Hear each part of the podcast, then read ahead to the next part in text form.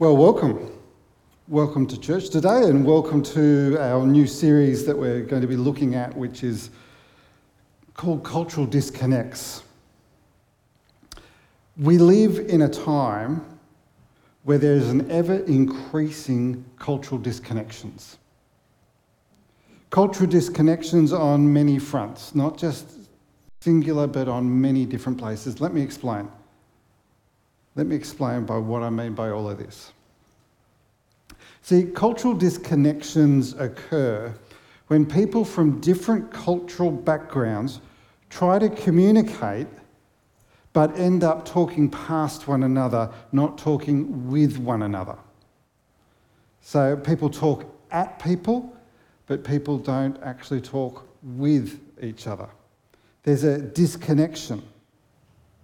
And often, when they talk past one another, talking because this happens because they've been formed and informed by, by their difference of the culture that they've been brought up in. Disconnection happens, so you can be from different cultures and you can be connected with people around you from a, another culture. And that happens when you, you actually open yourselves up and you listen to the other person, you listen to what they're saying. But disconnection happens when we are unaware of the difference our cultural background makes. And we assume that we are correct and that everyone else should think and act as we do. Disconnection happens when we are ignorant of the other person's culture. We end up talking at each other rather than hearing what the different meaning has.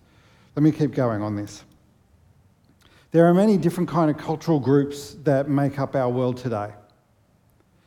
Cultural groups that are national, nationally based. So, you know, if you if you from France, you have a different culture to that what is if you were in Australia. Um, and you have a different culture to what you have in the US, so that, you know, or to Tonga, or to even New Zealand. You know, we have different cultures. It's from where we grew up, the things that were available to us, our history.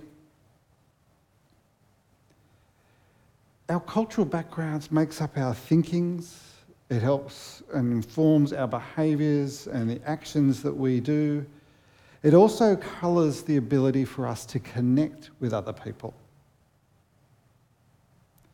Even if we speak the same language, often at times we hear different meanings. I remember one time when I was actually overseas and was, we were travelling in Europe and there was, we were traveling with uh, some friends who were from the US. And we would say something assuming that they would understand the joke, and it just didn't land. I don't know whether you've ever had that happen, but their culture and the meaning of the words that we were using meant different things.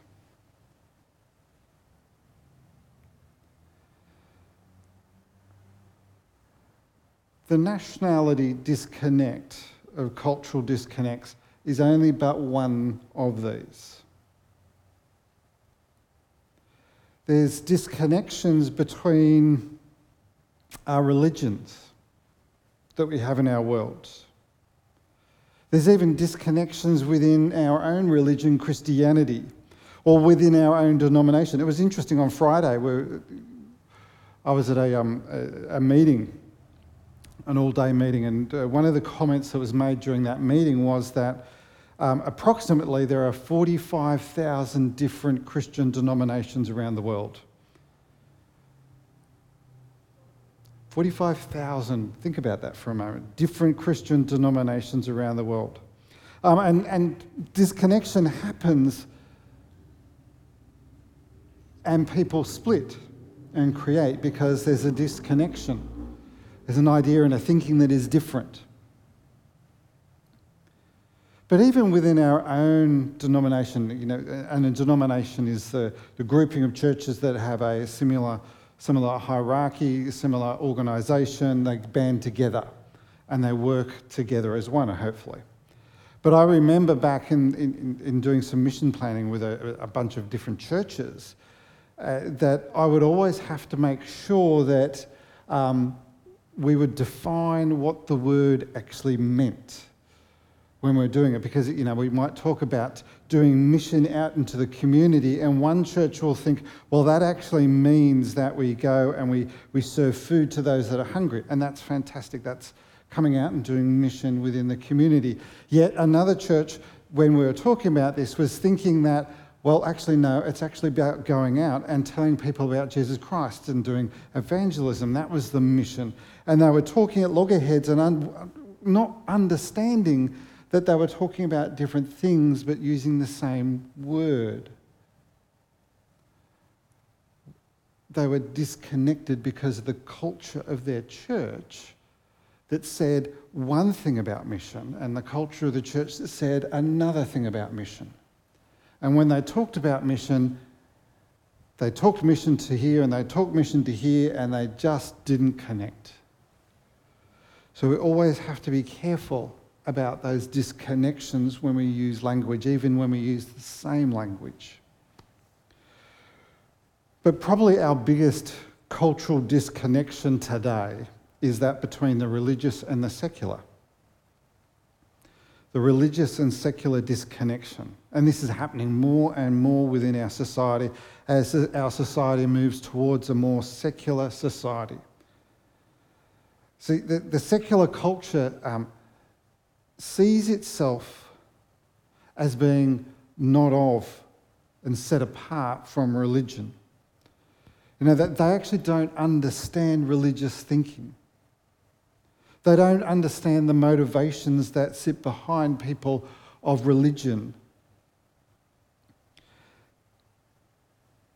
This disconnection occurs and as we're going to explore through our series of cultural disconnects, we're going to uh, explore some points of different cultural disconnections, especially cultural disconnections between Christianity and the world that we live in, Christianity and our heritage, that is the Jewish culture that Christianity stems out of and cultural disconnection around our religious practices. But probably the biggest thing I would like us to do during this series, that we're going to be, and we're going to hear from different voices in all of this, is that we must realize that our religious practices may actually be foreign and misunderstood by the world around us. As a church, we seek to make disciples of all nations of all of the worlds. We want the message of the good news of Jesus Christ to go out into all of the world. But if we have a disconnection because of the culture that we have as Christians and the world that is becoming more secular and we are disconnected, then we need to find a way to reconnect that.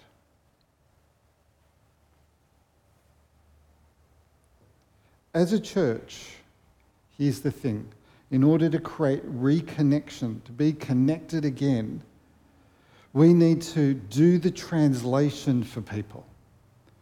We need to do the translation so that they, the world around us, those people are not part of our faith or denomination or anything of that, may understand what we are saying. All too often, what happens is that we expect those who may come and grace us with their presence for a little while, whether it is online, whether it's in person, whether it's somebody that we meet in the street. We often expect them to do the translation for what we say. I want to say today the thing that we need to learn is that we need to do the translation. We need to change so that we can connect with people.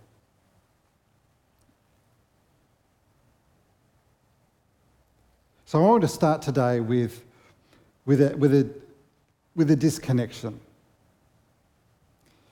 And that is the disconnection of communion.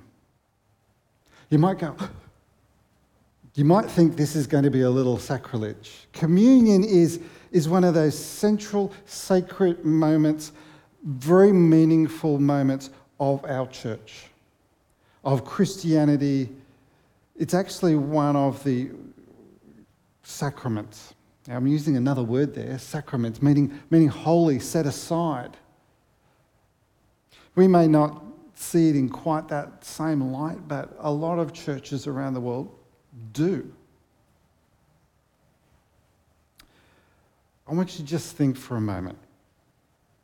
Think for a moment from the perspective of someone who's never been part of this church, of a church, and they walk into church today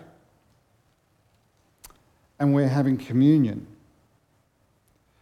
Firstly, one of the things that, uh, and if they've ever gone to any other churches, is, is that communion actually has lots of different names that we use for it. We might have Eucharist, we've got the Last Supper, we've got communion, lots of different words that we have for the same act that we do. This is like a, this is a service of remembrance of what Jesus did with his disciples when they participated in the festival of, unleavened bread and shared in the Passover meal. What we do in communion is not Passover. It's not a remembrance of the Passover. It's not a remembrance of the unleavened. It is a remembrance of what Jesus did with his disciples. And that was the Passover meal, but he changed it and reframed it. We remember Jesus sharing a meal with his disciple, and yet we have a loaf of bread and some small cups with juice in it. Does that represent a meal? Or is it more symbolic that we have here?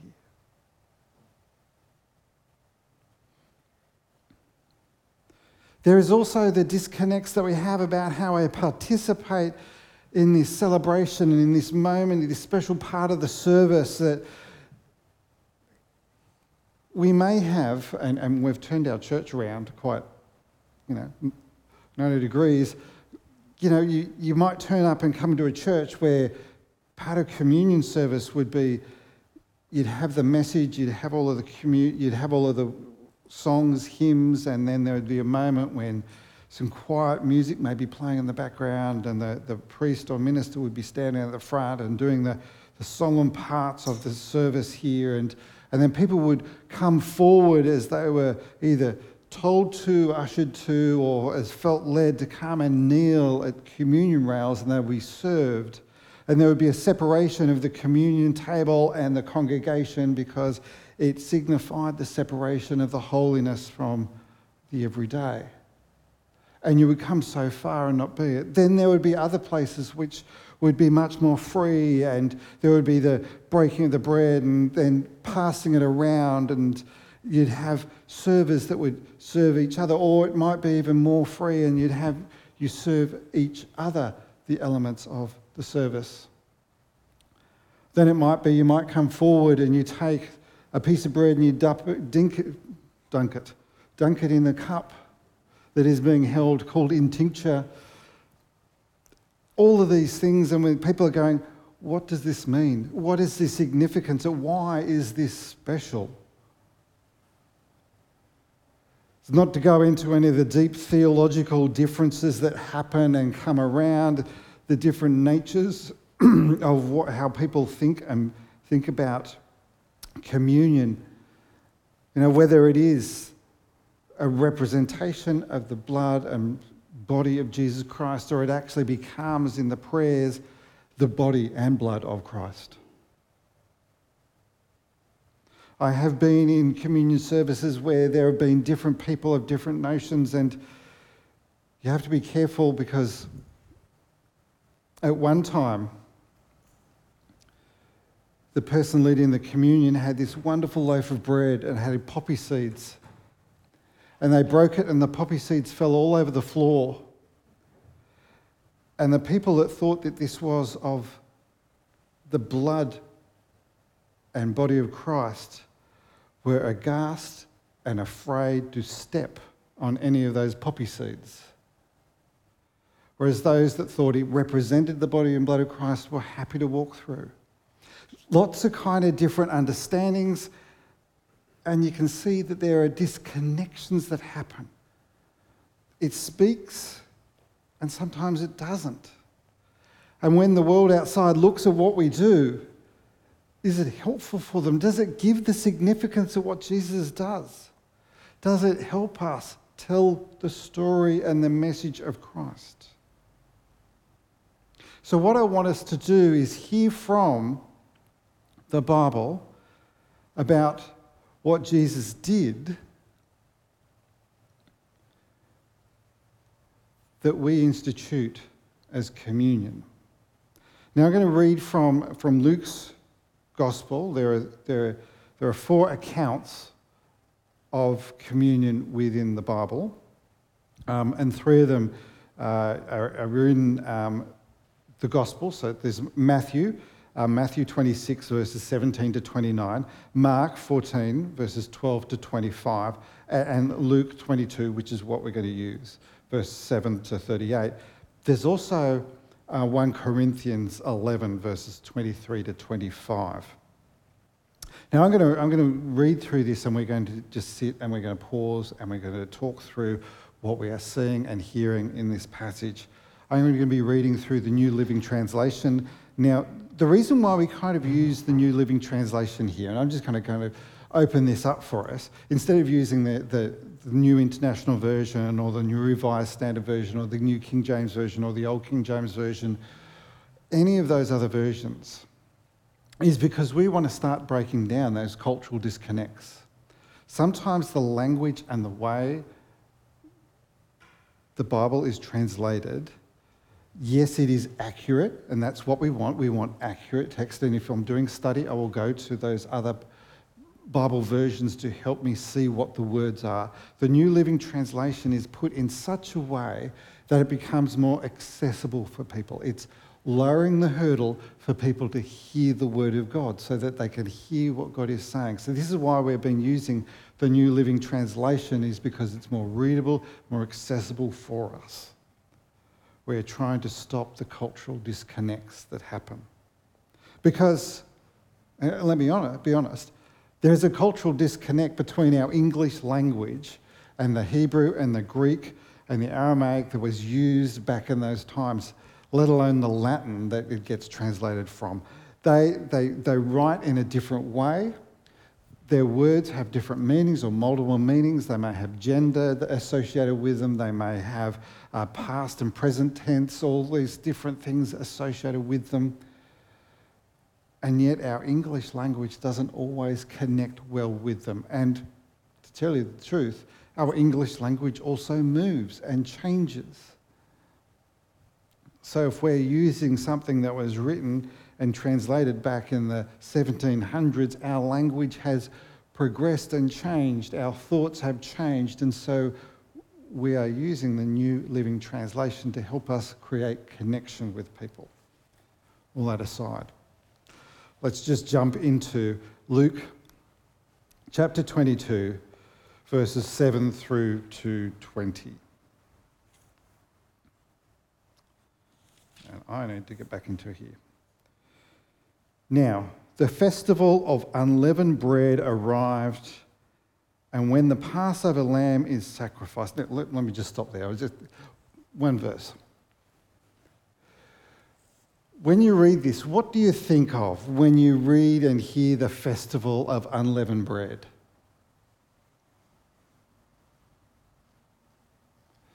This bunch of people that are celebrating um, bread that has had no yeast in it. And they've got these big food stalls with all the different kinds of breads that you can have with no yeast in it. Is that what you think with about a festival of unleavened bread?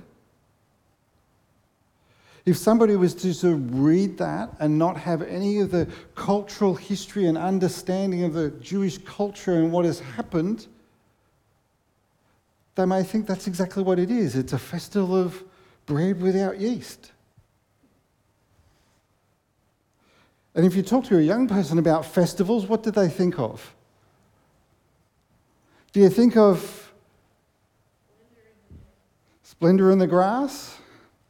Of anything like your music festival, of dancing and singing? But yet, what we have here, a festival is a time when you actually go to the temple, the synagogue, and you remember what God has done for the people of Israel as to take them out of slavery and be released into freedom in their own land. Yet, see, when we read this, if you do not have that religious understanding and the history and the understanding of this, it could mean something completely different. Cultural disconnects. Let me go back let alone Passover lamb. If you actually don't know what the Passover is, the story from the Old Testament, um, and, and the, the notion of the Lamb of God being broken, and the lamb actually being slaughtered, and the blood put on the lintels of the door, that's the door frames. So now the festival of unleavened bread arrived when the Passover lamb is sacrificed. Jesus said to Peter and John, uh, sent Peter and John ahead and said, Go and prepare the Passover meal so we can eat it together. Where do you want us to prepare it? They asked him. He replied, As soon as you enter Jerusalem, a man carrying a pitcher of water will meet you. Follow him, and at the house he enters, say to the owner, The teacher asks, where is the guest room where I can eat the Passover meal with my disciples? Now, we, we might think, oh, hang on, he's just turning up and rocking into a place and just being, a, you know, uh, putting in it. Yet, this is actually a, a, a custom that would be happening at that time that people from outside of Jerusalem would come in and people in their own homes would have rooms that would be available for them to celebrate and share in. Last, last series, we talked about hospitality and having that. That's part of that culture, hospitality, being willing and open to let the teacher come and celebrate and teach and show what the Passover meal was all about. So we might think it's strange that they're just going to wander up to a random person and they're going to open the door, but it was kind of almost their custom at that time. He will take you upstairs to a large room that is already set up. That is where you should prepare our meal. And it wasn't just bread and wine as we have here, it was a, it was a meal and it had lots of different elements. They went off to the city and found everything just as Jesus had said, and they prepared the Passover meal there. When the time came, Jesus and the apostles sat down together at the table. Jesus said, I have been very eager to eat this Passover meal with you before my suffering begins.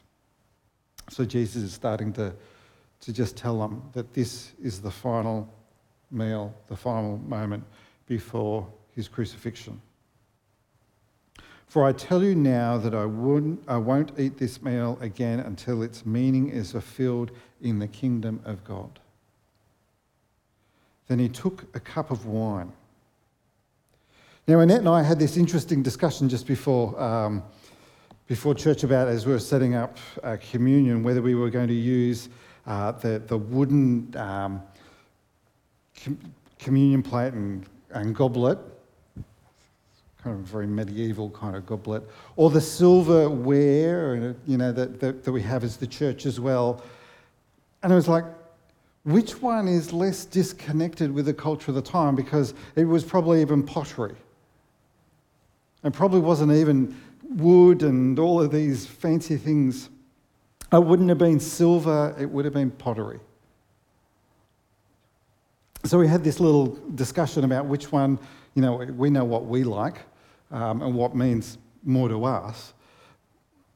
That's why we've got the wooden ones. Um, but it's going, do we want to kind of show that there's even more disconnect and we place on this religious significance by having ornate silverware and all these kind of intricate, tricky patterns and everything in there? Or do we make it much more simple in what it needs to be and what it would have been? So, let me come back to here. Then he took the cup of wine, gave thanks for it, thanks to God for it. Then he said, Take this and share it among yourselves, for I will not drink wine again until the kingdom of God has come. He took some bread and gave thanks to God for it. Then he broke it in pieces and gave it to the disciples, saying, And here's the thing this is my body, which is given for you. Do this in remembrance of me. So here's why we do communion. And here's why we have bread that we break. And here's why we say that this is a remembering of Jesus' death on the cross, of Him freeing us from captivity of sin and allowing us to be restored back into God's kingdom. It's a symbol of Christ's sacrifice. It's a remembering of that. We do this in the moment that we are sharing together as the same way Jesus shared with his disciples and remembered how God intervened for the Israelites and brought them out of Egypt. God intervenes with Christ and brings us away from sin into new life. And after supper, he took, the, took another cup of wine and said, This cup is the new covenant between God and his people, an agreement confirmed with my blood, which is poured out as a sacrifice for you.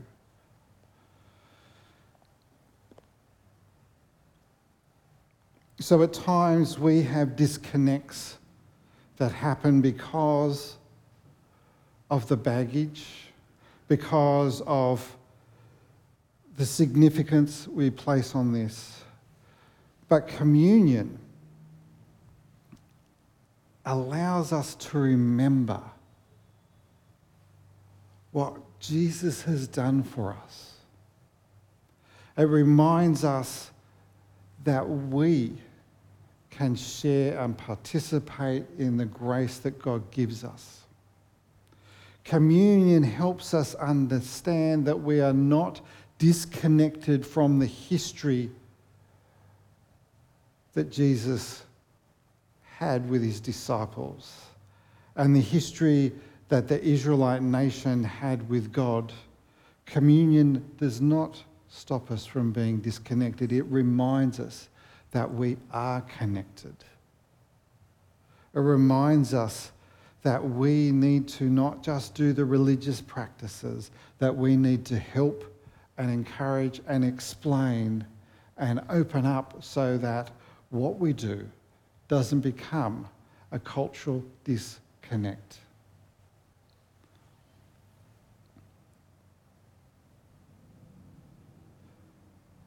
Let's just pray.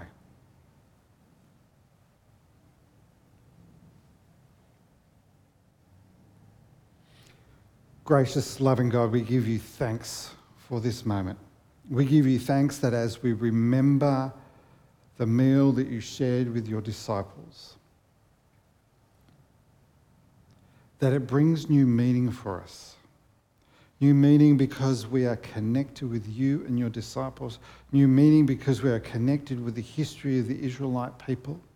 New meaning because it shows that you love us, that you want to have a connection with us. Oh Lord God, help us to understand that you want us to be connected with you each and every day, all the time.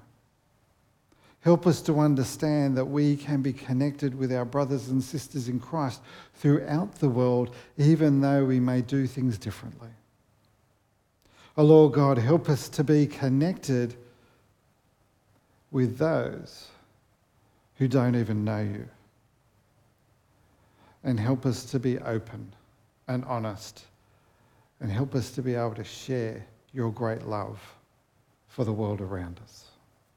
We pray this in your holy name.